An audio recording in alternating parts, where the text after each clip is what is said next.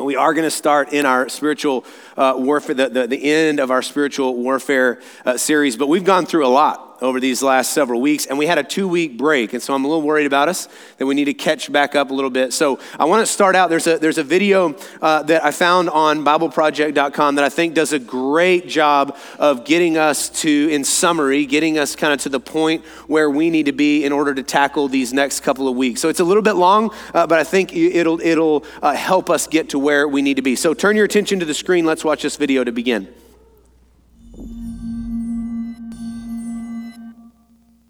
So, we've been learning about spiritual beings in the Bible, and I still have a lot of questions about the bad ones. Well, great. Let's talk about the Satan and demons in the story of the Bible. So, let's start in the beginning. In Genesis 1, God creates a beautiful, ordered reality out of darkness and disorder so that life can flourish. He appoints humans as his representatives to rule over all of it, and seven times God calls it good. Yeah, I experience that kind of goodness often in the world in things like beauty and truth, love and generosity. But in Genesis 3, we meet a creature who's in a state of rebellion against his creator. We're not told yet why or how he rebels, but he's on a mission to ruin God's good world for other creatures. This thing is trouble. Yeah, this creature is the Bible's first portrait of evil. It distorts what God has purposed for good, ruining and dragging creation back into darkness and disorder. So the humans join the spiritual rebel, which leads them back into chaos and death. And from this point on, the human rebellion is interwoven with a spiritual rebellion. And the biblical story shows how this happens over and over again. Okay, but wait. We're getting all this from a slithering snake? Well, there are clues in the story that it's more than just a snake. Remember, Eden is a high place where the earth and its creatures overlap with heaven and its creatures. So the snake could be a spiritual being. Well, Genesis 3 points in that direction, and then later biblical authors fill in the picture. Like when the prophet Isaiah has a vision of God's heavenly throne room, he's surrounded and being praised by the spiritual beings. Yeah, these are the cherubim around God's throne. But when Isaiah sees these creatures, he describes them as seraphim, which in Hebrew means snake. Ah, so the snake is like a former staff member in God's throne room. So why is he talking to the humans? Well, the prophet Ezekiel understood this figure as a spiritual rebel who didn't want to live under God's wisdom and authority. He wanted to be God. All right, that's the same temptation the snake puts before Adam and Eve. Exactly. He says they could rule the world like God, but by their own wisdom. So they're all kicked out of the garden. Yeah, God says this rebel will now crawl on its belly. Where does it go after this? Well, the biblical authors offer subtle clues where this being is at work behind the scenes, animating division and hatred between humans. They also use a variety of images to describe this being. It's a snake, or a sea dragon, or a dark desert creature, or the king of death in the grave. He's also given many titles, like Tempter, or the Evil One, or the Devil, which in Greek means the slanderer. But his name is Satan, right? Actually, no. Satan is not a name, it's another one of these titles, which is why in Hebrew it has the word the in front of it. The Satan means the adversary, because he isn't for anything, rather, he's anti everything, working through lies to drag us back into darkness and disorder. That's intense. Now, what about these other spiritual rebels in the Bible called demons? What are they all about? Okay, so remember the concept of God's heavenly staff team, the divine council, or the sons of God. In the Hebrew scriptures, we're told that some of these rebelled too. When did that happen? Multiple times, actually. After the snake comes the rebellion of the sons of God in Genesis 6. Oh, right, the Nephilim. These are probably the strangest characters in the whole Bible. Well, strange from your point of view. But ancient readers knew exactly what was going on. The ancient kingdoms around Israel claimed to be founded and protected by giant warrior kings who were part human, part God, and filled with divine wisdom.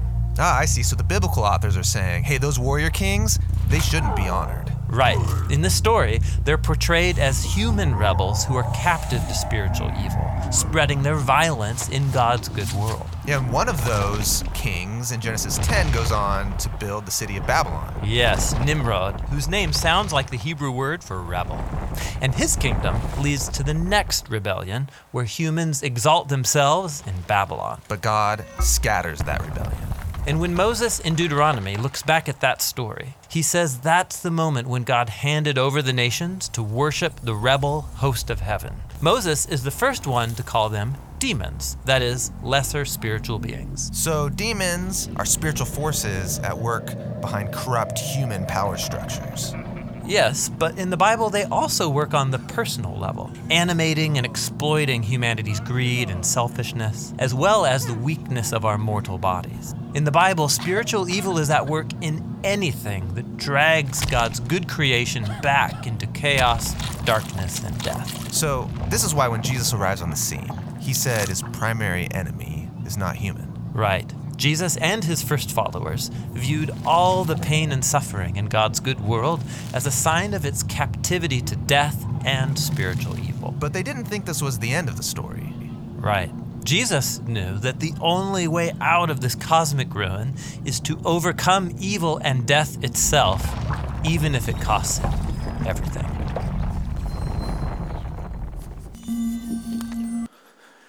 So, hopefully, as you can tell, if this is your first time with us, we've been through a lot of stuff. There's been a lot there, and I would encourage you to go back and listen to those podcasts just to help get you caught up. But if, if we're honest, if when we get to the close of the Old Testament, the story looks pretty grim. And we've talked about this on multiple occasions. Israel is scattered in exile, having been uh, idolatrous. And it appears as though even the idolatrous nations uh, of the world and their rebel powers and principalities, it looks like they've completely snuffed out uh, Yahweh's children, God's covenant people. It looks to be over at the end of the Old Testament. And if it's over for God's covenant people, in a sense, it's over for God's plan to redeem Israel and redeem all of humanity. But in the backdrop, there's this strange thing that's been happening throughout the Old Testament, which is this prophetic promise of a faithful Messiah who will be righteous where Israel failed, who will gain uh, victory over Israel's enemies, who's going to reestablish Israel, reestablish and restore uh, worship, and reclaim the nations of the world for Yahweh. That promise has been in the backdrop, but if on, we're looking on the surface, the reality reality is all we've seen is devolving into more chaos and despair and destruction. And so, how is this going to change? What is going to happen to set things on a different course? And I want to take you to the book of Isaiah. Now, the, the video there mentioned Isaiah chapter 6. And if you'll remember, we're going to be in Isaiah chapter 40. So go ahead and turn in your Bibles to Isaiah chapter 40. And by the way, if you don't have a Bible this morning, if you don't own one, just let one of our staff know. We would be happy to send you home uh, with a copy of God's word. But in Isaiah chapter 40, there's a moment that's going to look very similar to what happens in Isaiah chapter 6. Now, you remember in Isaiah 6, and it was alluded to in the video, we're taken into this moment where God is with this divine council. It's God and his staff team, and a question is asked. God says, Who will go for us? There are words that need to be spoken, there are promises and rebuke that need to be given to Israel, and God says, Who's going to go? Who's going to carry this message? And we know from that text in Isaiah Isaiah 6 that Isaiah the prophet answers the call. And what does he say? It's a, it's a famous passage in Isaiah 6 8 where he says, Here I am, send me. I will go. I will carry this, this message. Well, in Isaiah chapter 40, there's a very similar moment. In verse 1 and 2, it says, Comfort, comfort my people, says your God. Speak tenderly to Jerusalem and cry to her that her warfare is ended, that her iniquity is pardoned, that she has received from the Lord's hand double for all her sins. Now, here's what's interesting. If you look at those two verses, what you'll notice is that in the Hebrew, the commands are in the plural. So, what's happening is God is giving a command. Basically, in the context of a group, God is saying, Go and comfort my people, speak to her. That's happening in the context of a group. It's similar to Isaiah 6, where there's this group gathered and God is giving instruction and command about the message that needs to be sent and just looking for who is it that will go. So, in Isaiah chapter 40, the difference here is in verse 3. Look at verse 3. It says, A voice cries, in the wilderness, prepare the way of the Lord. Make straight in the desert a highway for our God. Every valley shall be lifted up, and every mountain and hill be made low. The uneven ground shall become level, and the rough places a plain. And the glory of the Lord shall be revealed, and all flesh shall see it together, for the mouth of the Lord has spoken. So, what's happening here? This is a passage about a new beginning for Israel. God is going to draw his children from every tribe and nation. And notice that in this passage, it is not just Israel that is referred to, but it says that all the nations, all of the world, everybody, all flesh will see God's glory together. This is a prophetic promise about God striking back against the domain of darkness and reclaiming what is His. And there's a message to be sent about that action. But what's interesting is in verse 3, there is a voice that cries out and gives that message, but who's the voice? We don't know. It's a future thing. God is, is speaking to Isaiah about a thing that will happen, but the voice is not identified. We don't know who this actually is. Go to John chapter 1. John chapter 1. There's this mysterious voice that will declare aloud that this is the time, this is the moment. God is going to act. Now, in John chapter 1, let's go to verse 19. Now, the Apostle John here, he's, he's writing, he's writing about John the Baptist, so don't get confused, okay? In verse 19, it says, And this is the testimony of John. Speaking of John the Baptist, we're in chapter 1, verse 19. When the Jews sent priests and Levites from Jerusalem to ask him, Who are you? He confessed and did not deny, but confessed, I am not the Christ. That is to say, I am not the Messiah. So John the Baptist is saying, I am not the Messiah. And they asked him, What then? Are you Elijah? He said, I'm not. Are you the prophet? He said, No. And so they said to him, Who are you? We've got to give an answer to those who sent us. Look at what John the Baptist says in verse 23. He said, I am the voice of the one crying out in the wilderness, make straight the way of the Lord, as the prophet Isaiah said. So, what is John the Baptist saying? John the Baptist is saying in Isaiah 40, verse 3, where there was that unknown voice that was delivering this message that God is about to act, that the redemption of Israel and the nations of the world is at hand. There was a voice that was called to announce that message. John the Baptist says, I'm the voice. I'm the one crying out. I'm the one that said, I will go. John is connecting himself to Isaiah chapter 40. And so when you put Isaiah chapter 40 and John 1 together, what you realize is that in Isaiah 40, God and his staff team are, are God is giving commands for a plan to launch a military strike on the forces of evil. And that the beginning of that strike is an announcement that this is the moment. Make way, clear the path. The God and his kingdom are arriving on the scene. That's the beginning and it's an announcement. And John the Baptist says, I'm the one carrying that message. I'm the one that has been called to bring voice to the announcement of Yahweh's arrival. Now, go to the book of Mark. By the way, we're going to be jumping around all over the place. Today is going to be a lot of summary and a lot of jumping around. So just hang in there with me. So, right after, and I, am using the book of Mark. I've told you this before. The book of Mark is, uh, and shout out to John James, the, the book of Mark is like a comic book.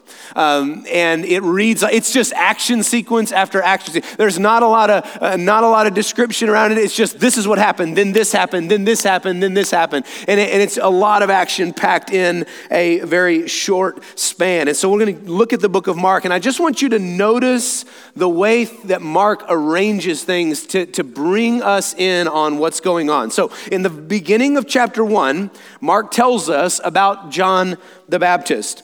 In verse 9, he says that Jesus came from Nazareth of Galilee to be baptized by John into the Jordan. So, this is John who said, Prepare the way of the Lord. He is arriving. God is striking. He is here. The kingdom has arrived. And so, Jesus then shows up because John is not the Messiah, but Jesus is. Jesus shows up and is baptized. Jesus goes into the water. He goes into the water, he emerges out of the water, and look at verse 12. It says, The Spirit immediately drove him out into the wilderness. So, again, let's just do some summary here. Jesus comes and goes into the water, out of the water, and into the wilderness.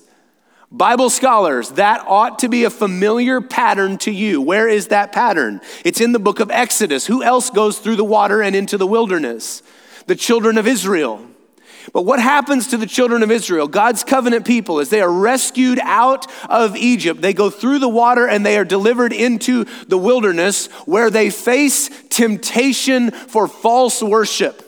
They face temptation to worship false gods, and what happens to them in the wilderness? They worship those false gods and fail Yahweh. And they fail over and over and over and over again. And that's that downward spiral that we talked about. But the Messiah, Israel's representative, God said would be faithful where Israel failed. As Israel's representative, the Messiah would be faithful where Israel failed. So the Messiah shows up on the scene after John declares, This is the moment, the kingdom of God has arrived. The Messiah shows up, faithfully goes into the water, faithfully goes into the wilderness, and who does he meet there? Bible scholars, who does he meet there? Or just anyone who knows? I'll take anyone who has an answer. There you go. He meets the devil. He meets the devil who offers to Jesus the same temptation that he offered to Adam and Eve. Remember, the Messiah is going to be righteous where humanity has over and over failed. And it's essentially packaged differently, but essentially the same thing. Don't you want to step outside of what God has asked of you and be more than what God has given? You can have kingdoms. You can not be hungry. You can, right? It's, a, it's an assortment of power tests to Jesus. But Jesus goes into the wilderness and overcomes the devil. Where Israel was seduced and failed, Jesus overcomes the devil. So again, Jesus is baptized through the water. God announces him as his beloved son. It's a reference to the Davidic kingdom. And then Jesus goes into the wilderness, is faithful where Israel failed. Now, eh, just imagine in the, in the, in the unseen realm now, you think things are getting stirred up a little bit? There's this guy that shows up on the scene and is grabbing something out of Isaiah chapter 40 saying, This is the day when God will come and strike. You think the unseen realm, you think darkness and demonic forces are getting a little stirred up with John the Baptist's declaration? Yeah, probably a little bit so. And then Jesus shows up and then goes and faces the devil head on and punches him in the mouth right at the very, very, very beginning. You think that things are shaking and moving in the unseen realm. Then Jesus comes out of that, and Mark tells us that he begins to call the first of what will be how many disciples? 12 disciples. How many tribes are in Israel? 12. What is Jesus doing? Jesus is calling to himself 12 representatives of the tribes of Israel who have been scattered and exiled. Jesus is calling his people back to himself. Come on. Come on. We're in church. So he starts calling what was lost back to himself. And what was it lost to? Under the influence of dark and evil power. And Jesus says, No, these are mine. Come on. then Mark Cunningham we were trying to mess with you a little bit, wrote the book of Mark, or read the book of Mark for us. he didn't write it, but he read it. And what did he read? What happens? Right after Jesus starts to say, No, these are mine, he's calling Israel back to himself. Then what's the very next thing that happens? Are you shocked that now dark and evil power takes another strike? No, what happens? Jesus is teaching, and look who shows up. It says in the synagogue there was a man with an unclean spirit and says, What do you have to do with us, Jesus of Nazareth? Basically, uh, we know who you are, but why are you here? and what does Jesus do? Jesus casts out the unclean spirit. After silencing him, he casts him out. Do you know that this is the first account in the Bible of a demon being cast out of someone? So, are you reading this with me? Announcement that God's gonna strike. Jesus goes into the, into the water and into the wilderness, punches Satan in the mouth, comes out, calls the 12 to himself, and then comes and says, By the way, also over other demonic power, I have authority. By, cast somebody out, right? Cast them out of some. So, what we're reading is a fight. but we don't read it like that. We're just reading. We're just happy Bible readers. We're not, it's a fight. Mark is literally laying out for us in the first chapter, action sequence after action sequence of Jesus coming and head on punching dark and evil powers in the mouth. I feel like my middle school football days are like coming up in me right now. Keep saying, hit him in the mouth, hit him in the mouth. I'm like, whoa, Coach McPherson, weird, okay. Sorry. The next thing in Luke chapter 10, Jesus sends out 70 disciples. Now, here's what's wild about this Jesus sends out 70 disciples and he gives them authority over dark and evil power, right? You remember the story? 70 is the same number as the nations that were dispersed in Genesis chapter 10. Say, whoa. Yeah. So Jesus sends 70 out. It's the same number of the nations that were dispersed at Babel in Genesis chapter 10. And Jesus sends 70 out with authority, with authority over dark and evil power. And what happens when they return? What do they return and report? They go, Whoa, even the demons were subject to us. Jesus is like, I know, that's how this is gonna go, right? The point is that Jesus is here to reclaim Israel and the nations of the world. And if you're reading the beginning of the Gospels, I want to quote my friend Bill Plunkett. What you should read is game on, right? That's the way that it reads. And if you continue to read through the Gospels, what you're going to notice is kind of from that point, there are dust ups and skirmishes with evil all throughout. And the thing that you're going to notice if you just read all the Gospels is that as Jesus moves towards the cross, those skirmishes with evil get more and more and more frequent and more intense. What you should notice as you read it as one long continuous story is that there is a gathering happening. That there is more frequent interaction with evil. There is more intensity in that interaction. And it appears as if, and you should catch this as we read, and often we just miss it, we're not thinking about things in the right way, is that it appears that this confrontation is escalating because it is. It is absolutely escalating. And throughout the Gospels, the other thing that's happening in the backdrop is that Jesus' disciples are becoming more and more and more clear on who Jesus is. It comes to a climax at this point in Matthew chapter 16. I'm not going to read all of this, but we know, we know what Jesus says. Jesus says to his disciples, Who do you say, who do people say that I am? Who do you say that I am? And there's these, there's these different answers that are given, but Peter has this brilliant answer. He says, You are the Christ. He says, You're the Messiah, the Son of the living God. And Jesus says, Blessed are you, Simon Barjona, for flesh and blood didn't reveal that to you, but my Father who is in heaven. Now, watch what he tells Peter. And I tell you, Peter, on this rock I will build my church. Now, watch this. And the gates of hell will not prevail against it. Jesus is speaking of a future reality of a church that will interact in a world where the gates of hell have been overthrown. And that reality is connected to who Jesus is. Because he is the Messiah, the Son of the living God, what he's about to do is about to change history forever, where now those that are in him will have authority over the gates of hell. Jesus is going to do something that overthrows the gates of hell. You guys with me? You guys tracking this? Now, the other thing that you'll notice through the Gospels is that Jesus' identity is understood in varying ways by different people. But even though his identity is understood, the plan for how he will overthrow darkness, the plan for how it's going to happen, that is not understood. And over and over, we see confusion. In fact, Peter Right after this brilliant moment saying, You are the Christ, the Son of the living God, Jesus then says, Okay, here's how it's going to work. I'm going to give myself. He speaks to them about his crucifixion, and Peter goes, No, no, no, no, no, don't do that. That's not the plan. To which Jesus says, Get behind me, Satan. Because Peter, speaking in the flesh, gave opportunity for the devil to go, Don't do that. Don't give yourself, Son of Man. Don't do that. Do what you want to do. Sound familiar? Anybody ever heard that in their head? Don't do that. Don't be obedient. Do what you want to do.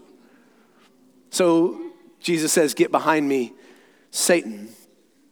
The point is that even though Jesus, as the Messiah, the Son of the living God, is becoming more and more and more clear, and you see that escalating through the Gospels, how this is going to work is not more and more clear that part is not understood. And so, as we're moving towards the cross, these clashes with evil are happening more and more frequently, and yet we're still not understanding how is this all going to work. And so, all four gospels lead us through conflict after conflict after, after conflict, ultimately bringing us to the ultimate conflict, which is what? The cross. Now, I just want to tell you that for us, we get it. Why? Because we read after the Gospels. And we read the writers who, after having observed the, the events of Jesus, are looking back and they're going, and his resurrection, they're going, oh. And so we think that as it's happening, that everybody's going, oh, yeah, totally, Son of Man, give yourself on a cross and raise three days later, that's how it's all gonna work. And I wanna just tell you that in real time, nobody understood that. Even though Jesus had been telegraphing it, nobody could get their head around the fact that the Messiah, the victorious one, the one that was going to rid Israel of her enemies, was also this suffering servant, that those two went together, that he was going to give himself and be raised three days later as an act of victory. Nobody was putting those things together. And so, as this, uh, this climactic fight rushes to its climactic point, Jesus being arrested and betrayed is a strange moment. For those that were living it in real time, it was a dreadful and strange moment and meant the loss of hope. There was tremendous fear around this because it was like, wait a minute, I thought you were going to be the one, and now here you are being hauled off, arrested, and betrayed. Is this all for nothing? That's what would have been going through the hearts and minds of those that were following Jesus in real time. And so at the cross, here's what we see. And I'm doing a lot of summary. You guys forgive me. We got to get to a, a point where we can slow down here and think. But at the cross, what you see is the convergence of several key factors. Number one, who is it that ultimately puts Jesus into the hands of the Roman authorities? Who is it? It's the Jewish leaders, it's his own people. His own people betray him to Rome. That's one factor. Deeper than that, cutting a little deeper than that, is his own people, who were also his disciples, are scattered and afraid and abandon him. So Jesus is betrayed and abandoned, and now he's also in the hands of the world's greatest power, Rome. And you need to pay attention to all three of those factors because all three of those all three of those entities have colluded with darkness. This is supposed to read as the climactic triumph of darkness over the Messiah. That's what it felt like. That's what it looked like. This is the one that we had so much hope in, and yet darkness has had its way in that our own people have betrayed him. Rome, now, the power and authority of the world, representing the power of the nation's gods, has now captured him, and his own that are closest to him have abandoned him. What does that look like? It looks like darkness has snuffed out yet again God's attempt to rescue his people.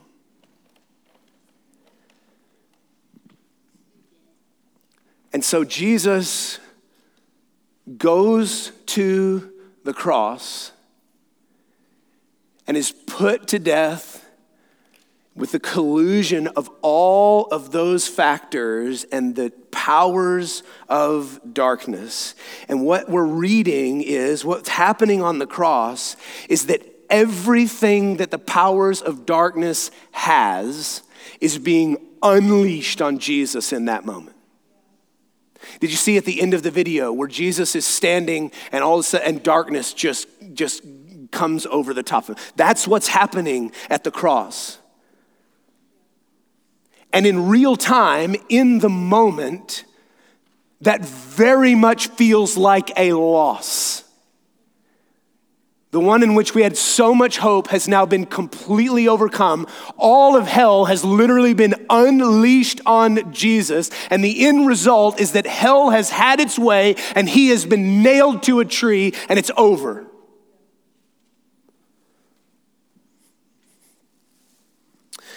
One of my favorite writers of all time is C.S. Lewis. And one of my favorite book series of all time is, is uh, The Chronicles of Narnia. And, the, and in The Lion and the Witch and the Wardrobe, C.S. Lewis portrays this moment. And I'm going to read a, a, part, of the, part of the book to you. You guys good for some story time? One of the characters early, if you're not familiar, then get familiar this weekend. Um, but one of the, one of the characters uh, is Edmund. And Edmund gets himself in all sorts of trouble, but ultimately, Edmund betrays Aslan, who's the Jesus figure in the story. He's the lion. And Edmund betrays Aslan, and Edmund betrays his family. He betrays all uh, those that are, that, are, that are good, and he's captured and deceived by the White Witch.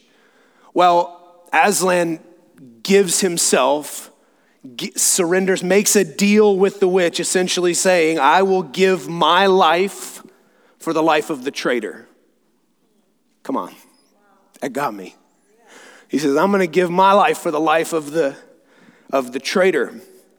And so there's, a, there's an agreement, there's an exchange that's going to be made. And so late in the night, Aslan, that everybody else is asleep. Aslan quietly wakes and, and walks out of the camp. Nobody really notices except for Lucy and Susan, these two little girls who walk with him as he goes. And they don't understand what he's doing as he walks alone. He's somber. He's focused, but he spends his time with them. And then he gets to a point where he tells them, I've got to go further. You have to stay here. What I've got to do, I've got to do alone. And so he goes alone and he goes and gives himself to the white witch. They meet at this place called the stone table and he gives himself to the white witch. And here's what happens. I want to read this to you. I'm going to do my best, friends, to do story time. Lindsay does it at our house a lot. I might not be the best reader. Muzzle him, said the witch.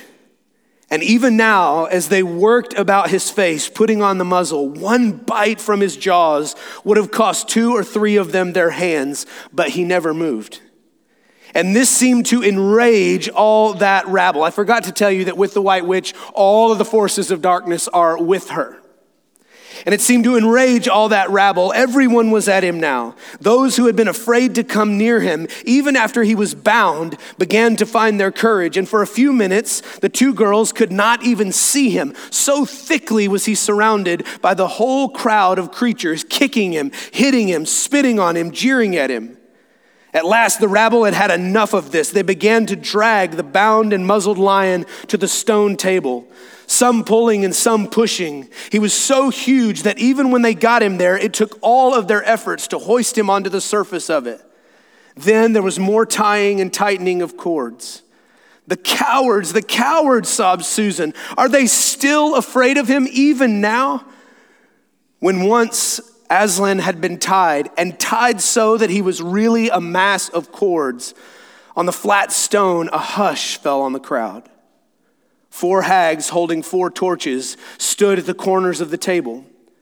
The witch bared her arms as she had bared them the previous night when it had been Edmund instead of Aslan. Then she began to whet her knife. It looked to the children when the gleam of the torchlight fell on it as if the knife were made of stone, not of steel, and it was of a strange and evil shape. As last she drew near, she stood by Aslan's head. Her face was working and twitching with passion, but his looked up at the sky, still quiet, never angry or afraid, but a little sad. Then, just before she gave the blow, she stooped down and said in a quivering voice, And now who has won? Fool, did you think that by all this you would save the human traitor? Now I will kill you instead of him, as our pact was, and so the deep magic will be appeased. But when you are dead, what will prevent me from killing him as well? And who will take him out of my hand then? Understand that you have given me Narnia forever. You have lost your own life and you have not saved his. In that knowledge, despair and die.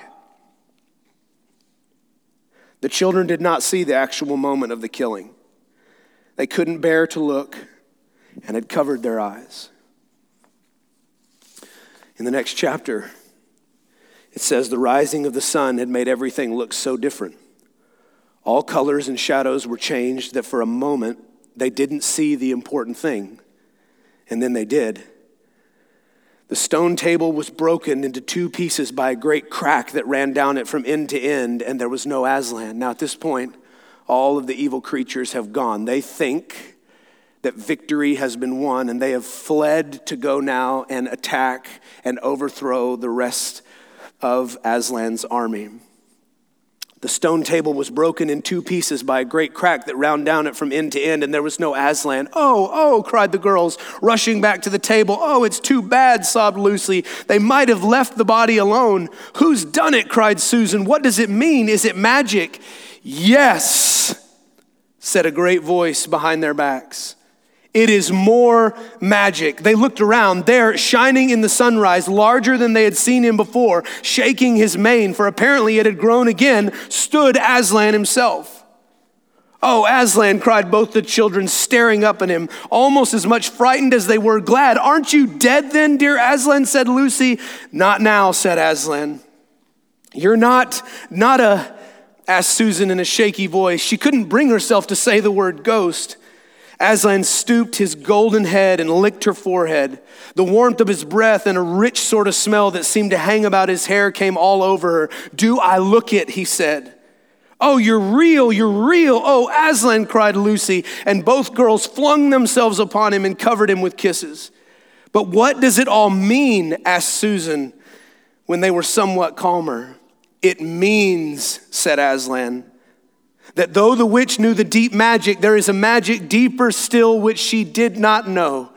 Her knowledge goes back only to the dawn of time. But if she could have looked a little further back into the stillness and the darkness before time dawned, she would have read there a different incantation. She would have known that when a willing victim who had committed no treachery was killed in a traitor's stead, the table would crack and death itself would start working backwards.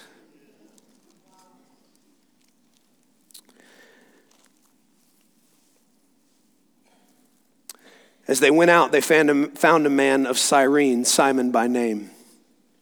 They compelled this man to carry his cross.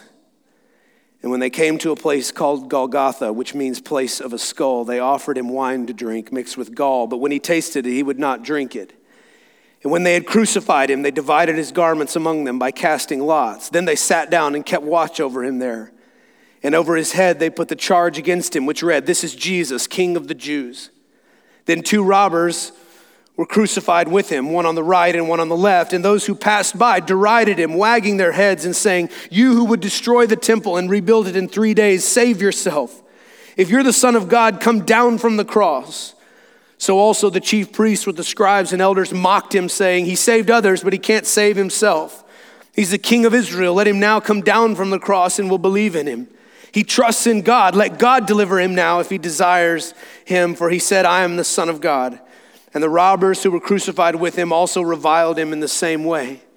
Now, from the sixth hour, there was darkness all over the land until the ninth hour.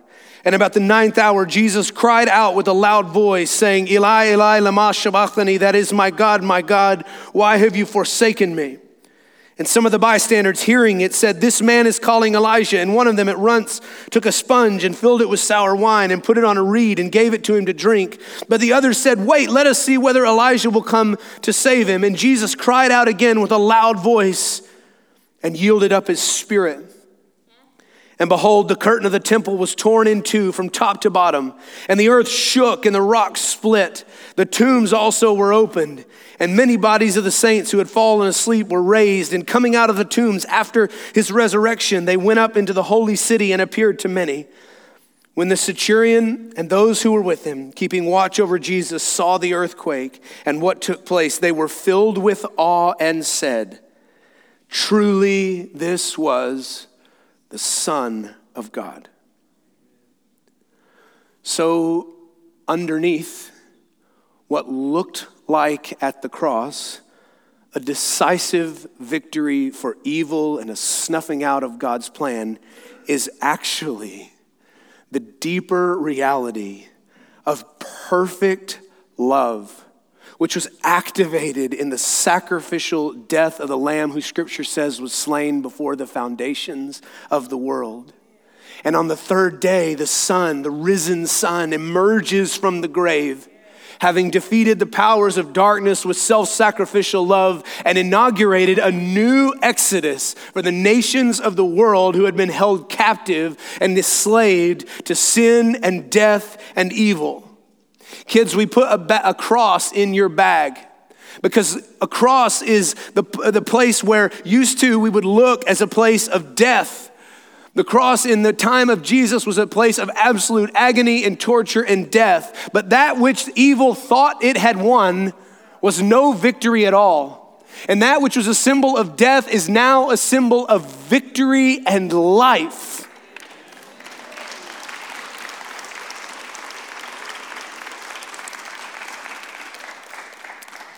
It's past noon, so here's your invitation. Here's what Paul says Romans 6 Do you not know that all of us who have been baptized into Christ Jesus were baptized into his death? We were buried, therefore, with him by baptism into death, in order that just as Christ was raised from the dead by the glory of the Father, we too might walk in newness of life.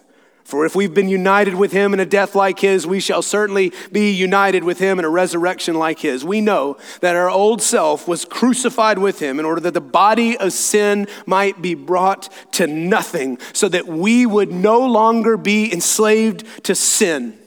For one who has died has been set free from sin. Listen, church, what Jesus did on the cross and in his resurrection permanently overthrew the powers of sin and death and evil and the grave. And every single one of us that joins ourselves by faith to the Messiah, by grace, receives the gift of life and we participate in that victory. Evil and sin and death and the grave have no power over you and me because we belong to Him.